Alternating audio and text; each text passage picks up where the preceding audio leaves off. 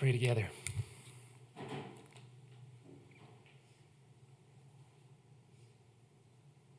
Jesus, we are hungry for your word, and nothing else will do.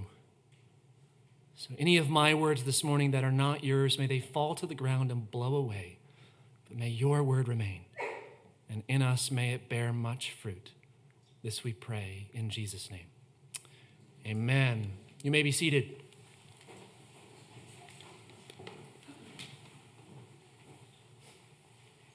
Well, good morning. Have any of you ever heard of someone named King Henry VIII? Anyone? Infamous. He is uh, no doubt the biggest blight on the Anglican tradition, particularly for his, shall we say, complicated marital life. And yet, even as he unfortunately presided over the Church of England in the 16th century, there were those who stood against, really, his evil leadership. The Anglican bishop Hugh Latimer, he once uh, preached a sermon before King Henry VIII. And after the sermon was over, and I, I will say that those sermons were much longer than any you've heard here at Living Faith, I promise. After King Henry uh, heard the sermon, he was so ticked off by the boldness, the audacity of the things Latimer was saying that he ended up telling Latimer that he must come back the following Sunday and preach a more acceptable sermon and then apologize for what he had said in his first sermon. Now, just to remind you, uh, if you're not sure who King Henry VIII is, look up, uh, you know, go to Wikipedia. You'll, you'll find all the details there. But let's just say he's a guy who was not afraid to end some relationships. You know, he was happy to put some peeps down if needed. And this included his second wife. Uh, so, talk about an intimidating situation that Latimer found himself in. And one would think that, you know, this would cause him to, to change his tune. And Henry was counting on that, right? I'm going to come back to the story at the end of the sermon, but what I want you to take away from this context is that of intimidation.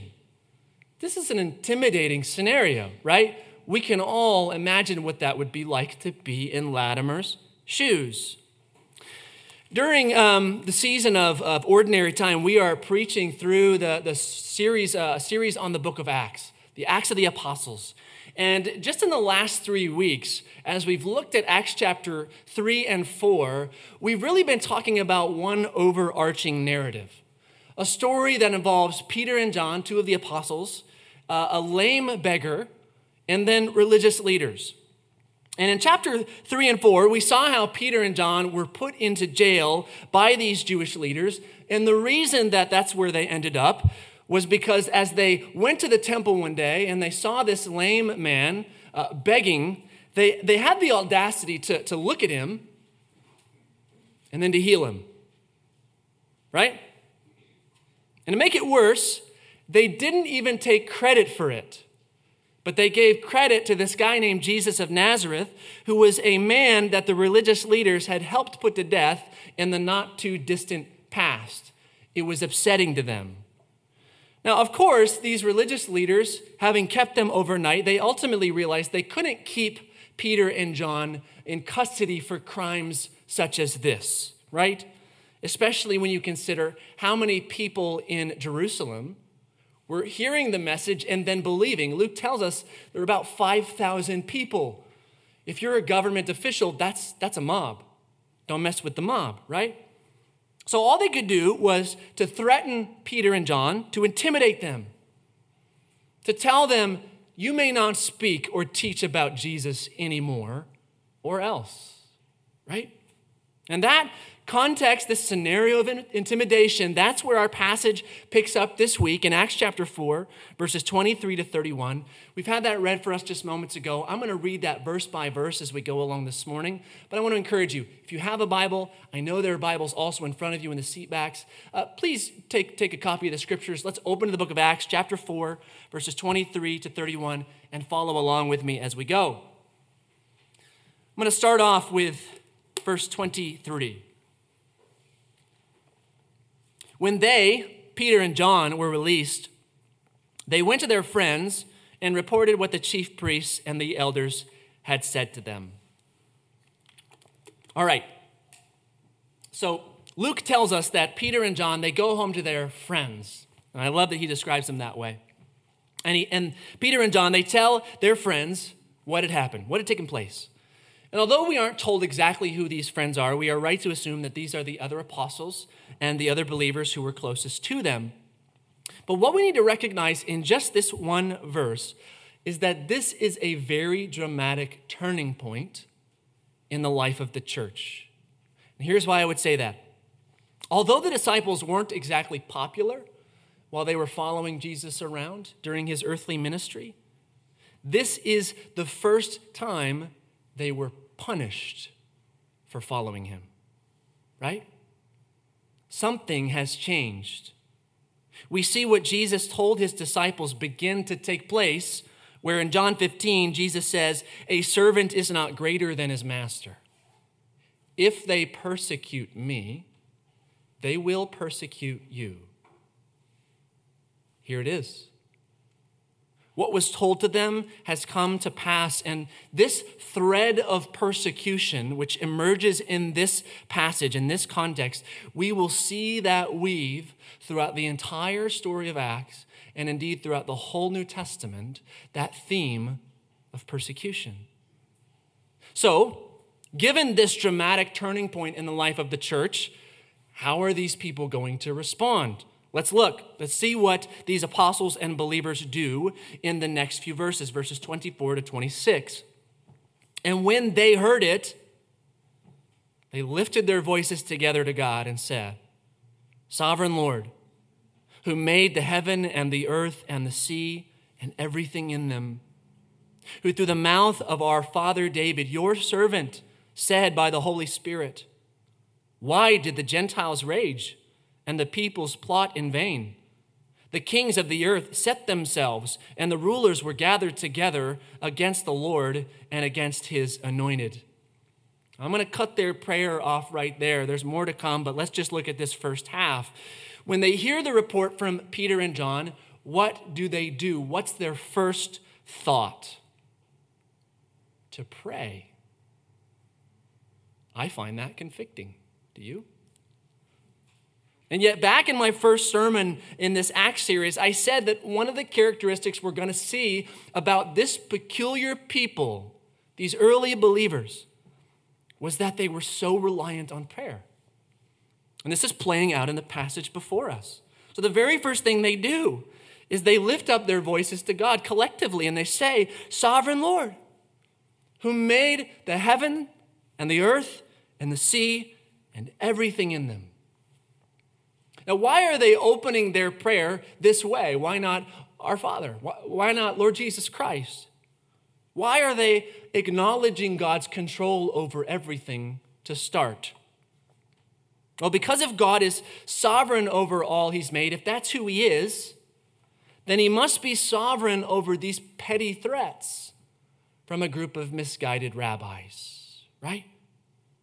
And so, first of all, they remind themselves and in some ways, they're reminding God remember, God, you're sovereign. God's sovereign. And second of all, they continue in their prayer by recalling the scriptures. They, they quote the very words of the Psalm, Psalm 2, in which David asks the question of God why is it that the Gentiles and all the peoples and kings and rulers of the earth, they all conspire and unseat the God of the universe? Why is it that they try and do that, oh God? So, why do these believers, why do they bring up that passage? They're, they're realizing, they're, they're coming to the, the understanding in their own context God has always had enemies. David had enemies. Jesus had enemies. We have enemies. No surprise.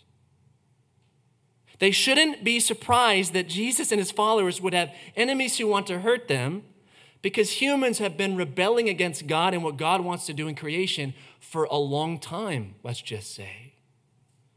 And so, this is exactly how they proceed in their prayer. They begin to recite to God the ways in which they are seeing humans rebel against God in their own context. Verses 27 to 28.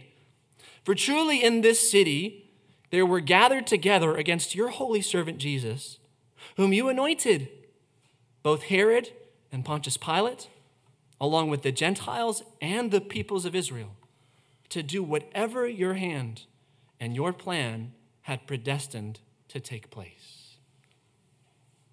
God had sent his son, the anointed, to redeem the world, and yet Herod and Pilate and the Gentiles, and yes, even God's people, the Jews, they all conspired to bring Jesus off the throne, to pull him down. They couldn't shut him up, and so what did they do? They killed him. They killed him. And yet, the wild thing is that the sovereign Lord accomplishes his purposes through the murder of his son. How crazy is it that humanity would ever think we could unseat the sovereign Lord. And so, in recognizing these things, they're, they're rehearsing these truths to one another in their prayer. And so they then they turn to the Lord and they make a request. Lord, based on these things, we see in verses 20 29 through 30. Now, Lord, because of these things, look upon their threats and grant to your servants to continue to speak your word with all boldness, while you stretch out your hand to heal, and signs and wonders are performed through the name of your holy servant, Jesus. Now, I find it remarkable that the very first thing these uh, early Christians do is pray. That's wild to me. But second of all, it's even more remarkable to me what they pray for.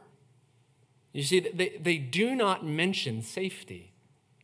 They do not ask God, please protect us. Lord, stop them from threatening us. Don't you care about our safety? They do not ask God to give them revenge. Lord, crush them. With the measure that they persecute us, persecute them. None of that. They don't even ask God to convert them, which is kind of surprising. Like, Lord, turn our enemies into friends. No, instead, they, they have one simple request for God please give us boldness in the face of intimidation. This is peculiar. Give us boldness, O oh God. Now, this Greek word, which is translated boldness in English, What it means is, is on the one hand, without fear, and on the other hand, uh, without hiding anything, without glossing over trying to make something more palatable and appealing. And so there's two parts to this boldness there is confidence on the one hand, not being afraid. But on the other hand, there's also this, this desire to speak with clarity, to not hide anything, to lay it out there. And so these believers, they do not want any threats or hardship to affect their confidence and their clarity in proclaiming the gospel message. Oh Lord, give us boldness. Now, why not try any, you know, number of other things to try and psych themselves up? I can, I can think of a few. And when I was in high school, uh, we had a, a football team ritual where in the locker room before every game, we would listen to Eye of the Tiger. And we get jumping around, you know, hitting each other's helmets, and we got pumped up. We ready to go play. Or uh, what about this? You know, my, my TV tells me that if I'll just drink Tecate or eat Doritos, I'll be bold. That's easy. I could, I could do that all day, right? Now, that's what I would do. Those, those are the things I would do if I'm trying to pump myself up, and it's not what they do. Why? Now, I know they didn't have Doritos or Tecate, but that's, that's not why. What they know is that boldness for the gospel, it's not something we just try and stir up from our own personal wellspring of courage. That's not what it is. It's a gift from God. It comes from Him. I mean, this is why the last thing Jesus says right before His ascension is, You will receive power when the Holy Spirit has come upon you and then you'll be my witnesses. Bold witnesses because of a bold spirit. That's why, right? And so they pray to the very God who sent his Spirit on Pentecost God, grant us boldness. While you continue to do the things that you're doing in the world, stretching out your hands to heal and performing all sorts of signs and wonders through the name of your Son, Jesus Christ. This is peculiar. And what happened? What happened as a result of their prayer?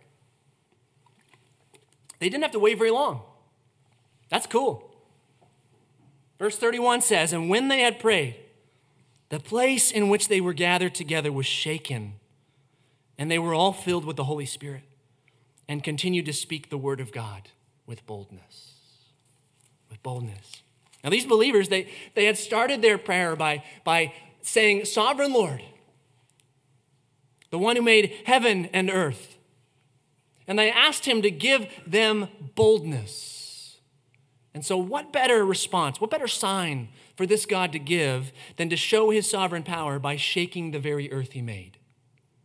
Right? He's giving them a physical, visible sign of the spiritual reality of boldness. Now, if you're thinking that this moment looks a lot like Acts chapter 2, Pentecost, you'd be right. Because these believers, they get this sign of God's power. The earth shakes. And then they get this fresh filling of the Holy Spirit. And indeed, what we see in the book of Acts as a whole is that Pentecost is not so much an event, a one time deal. No, it's, it's a rhythm of moments where the people of God are praying to the Lord and putting their faith in Him, and God is sending His Spirit and filling them up. And they pray, and God fills them up. And they pray, and God fills them up. And this is pretty much as it is today in our lives as believers, where once we put our faith in Christ, it is not like we just receive the Holy Spirit one time, a one and done filling. No, we are to constantly seek the Lord that He might fill us up again, fill us up anew, fill us up anew for the things that you're calling us to do in the world. And so the result of, of being filled with the Holy Spirit, what we see in this context is that these believers, they, they got what they asked for. They continued to speak the word of God with boldness. They, they got the confidence and the clarity that they sought. I want you to listen to what the fourth century church father, John Chrysostom, says about this passage in Acts. He says, Since it was the beginning of the apostles' ministry, and because they had prayed to God for a sensible or a, a visible sign, great was the encouragement they received. In fact, they had no means of proving that Jesus was risen except by miraculous signs such as these. Thus, it was not only their own assurance that they sought, but they also th- sought that they might not be put to shame out there. He says, the place was shaken, and that made them all the more unshaken. Unshakability. Not a word, but that's what boldness is. Unshakability. This week, as I've been reflecting on this passage and asking myself, well, what does this have to say to believers in the 21st century? What does this have to do with us? How does it impact our lives? What I think this passage raises is a couple of questions that we are to ask ourselves and to reflect upon. The first question is this Who do we believe is in control? Who do we believe is in control? You see, uh, the healing of the lame beggar in Acts chapter 3, it's, it's one of the very first things that we see Peter and John do post Jesus' ascension, right? And what do they get for performing this first miracle? What do they get? Jail time.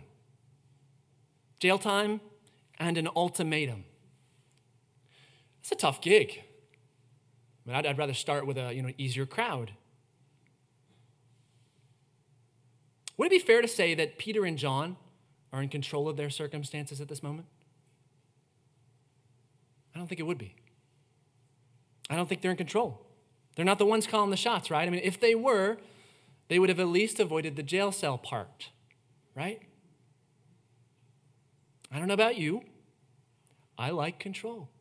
I assume you do too. When we read this passage, are we to understand that following Jesus and that even more so being a Christian leader, it doesn't provide us with the right to have control over our circumstances? Is that not part of what we get in salvation? Control? I think that's exactly what we should understand. It's difficult to be in control when you're nailed to a cross. And yet Jesus says, Deny yourself, take up your cross, and follow me. See, these apostles, they, they, they lived this truth that following Jesus is about relinquishing control, not gaining it. Adam and Eve's first sin, it was to try and wrest control from the sovereign creator so that they could do what they saw fit with their lives. And this is what we do. And thus it means that the work of redemption that Christ has, has accomplished, it is meant to allow us to acknowledge the one true God again, and then subsequently to die to ourselves, that we might be found in Him and in His sovereign control. That's what redemption is about. And so, as believers, who is it that we believe is in control? If we're following Jesus, it's not us. It's not us. It's never meant to be us, it's always meant to be God. Do we believe it?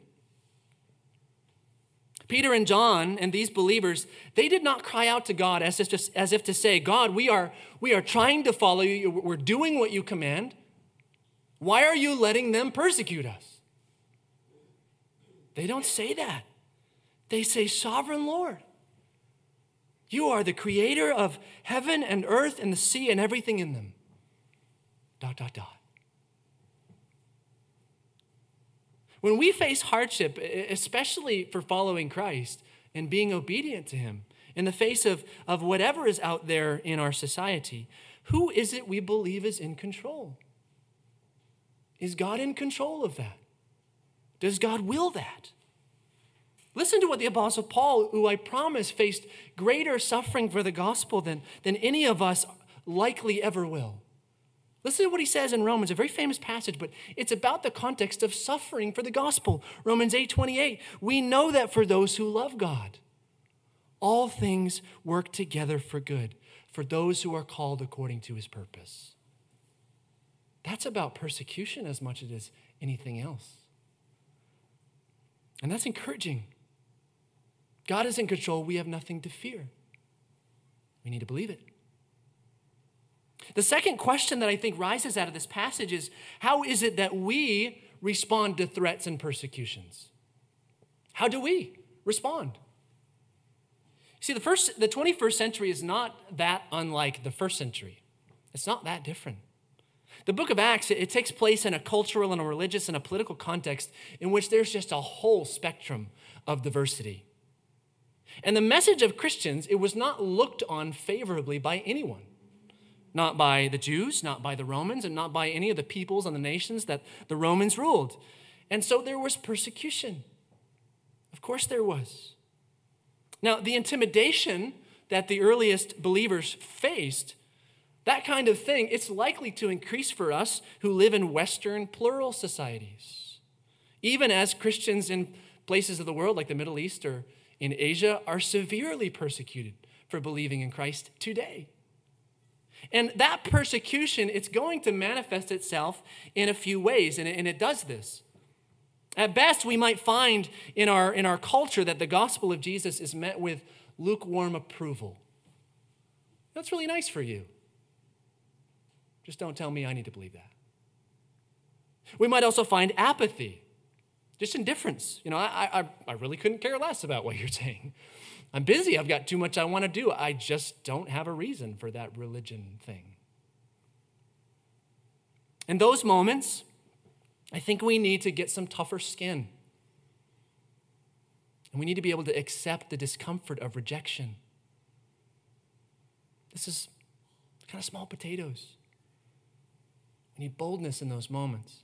And yet, increasingly, we are going to find ourselves facing outright opposition passionate opposition, people who do not like the message of the gospel for any number of reasons. Whether because Christians believe that all humans are sinners and can't save themselves, whether we believe that, that Jesus is the only way, truly the only way, or because we believe that Jesus is the one who tells us how to live and not us. There are people who will not like these things, will not want to hear them, and will want us to shut our mouths. And there are people who would declare the gospel, the gospel, archaic and even intolerant. Now, as an aside, I want to say that um, what I've observed is that Christians in the West often seem to develop this kind of victim complex. You know, we, we used to be in the majority, um, and now we're not. And so we're feeling oppressed by the growing secularity and pluralism of our societies. And what I see is that there's this us against them mentality, that they are out to get us. Now, the first thing I would say about that is that I think we need to re- revisit the first question, and that is who do we believe is in control? Who do we believe is in control? Did God somehow take his hands off the wheel? Is that why we're in the minority now? No. The peoples of the earth have always conspired against him. We should get used to it.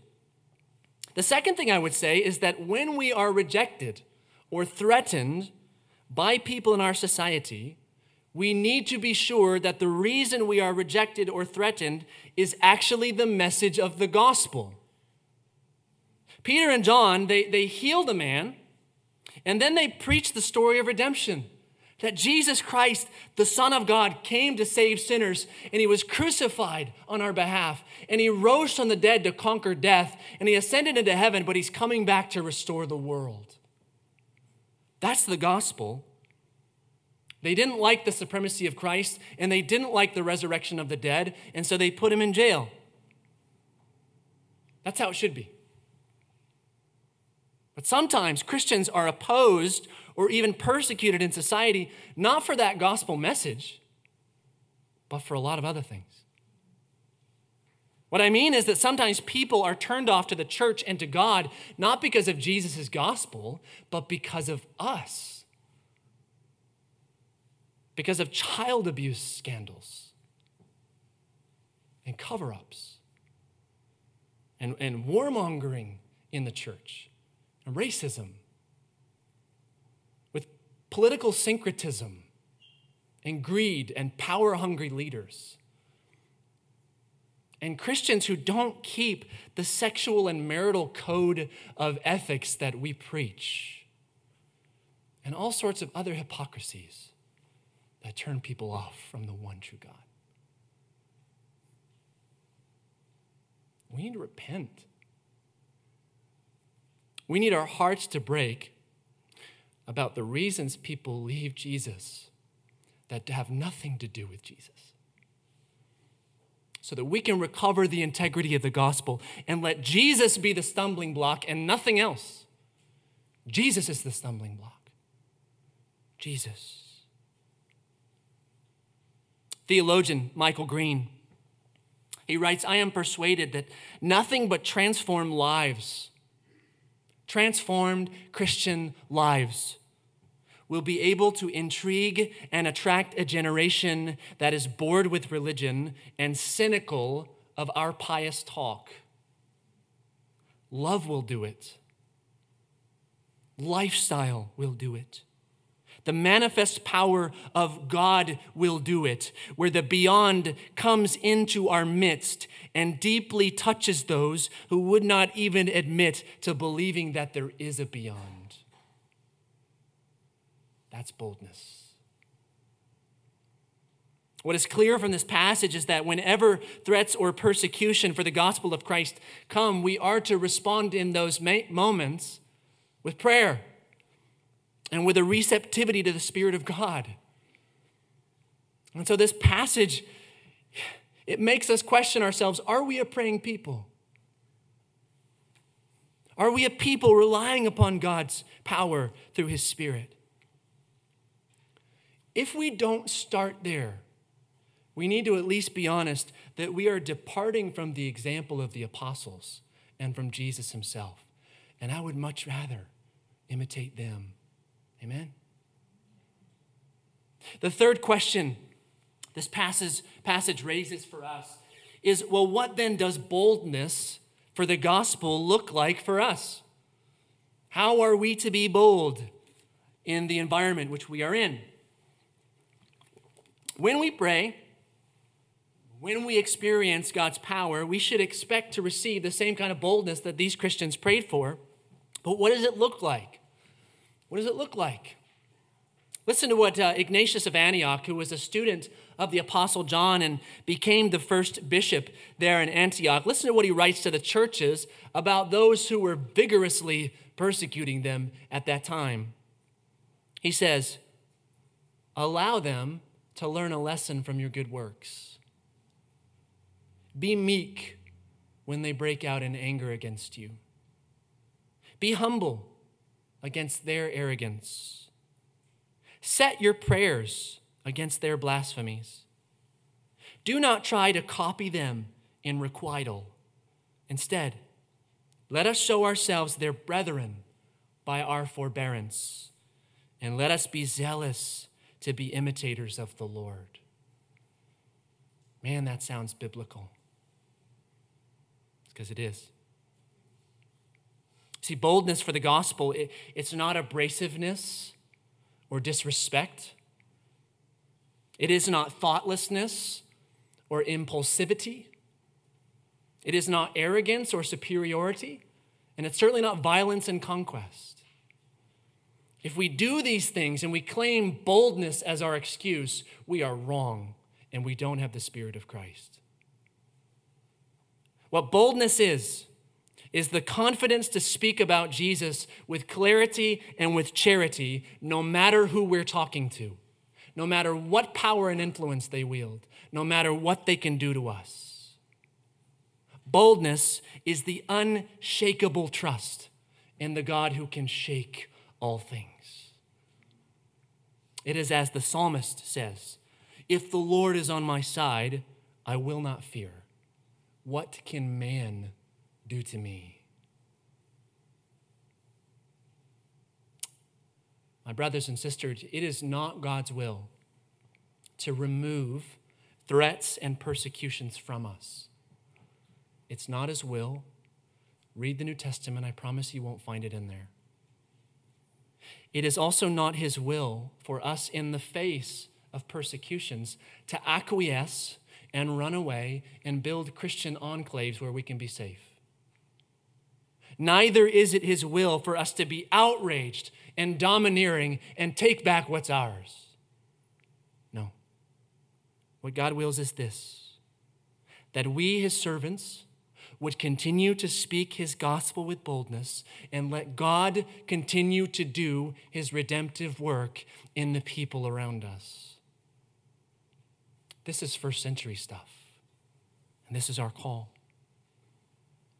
And so I want to return now to, to Hugh Latimer, right? He'd been given this ultimatum from King Henry VIII that he should preach a second time and then apologize for the things he said in the first sermon that King Henry VIII didn't like. Well, the next Sunday, Latimer came faithfully before the king, and after reading his sermon text for that day, he began his sermon this way Hugh Latimer, dost thou know before whom thou art this day to speak? To the high and mighty monarch, the king's most excellent majesty, who can take away thy life if thou offendest. Therefore, take heed that thou speakest not a word that may displease. But then consider well, Hugh, dost thou not know from whence thou comest? upon whose message thou art sent, even by the great and mighty God, who is all present, and who beholdeth all thy ways, and who is able to cast thy soul into hell. Therefore, take care that thou deliverest thy message faithfully. Latimer then preached the same exact sermon he preached a week earlier, this time, though, just a little bit more passionate. That's boldness. It's also a bit cheeky, uh, but it's definitely boldness. Now, most of us aren't preachers.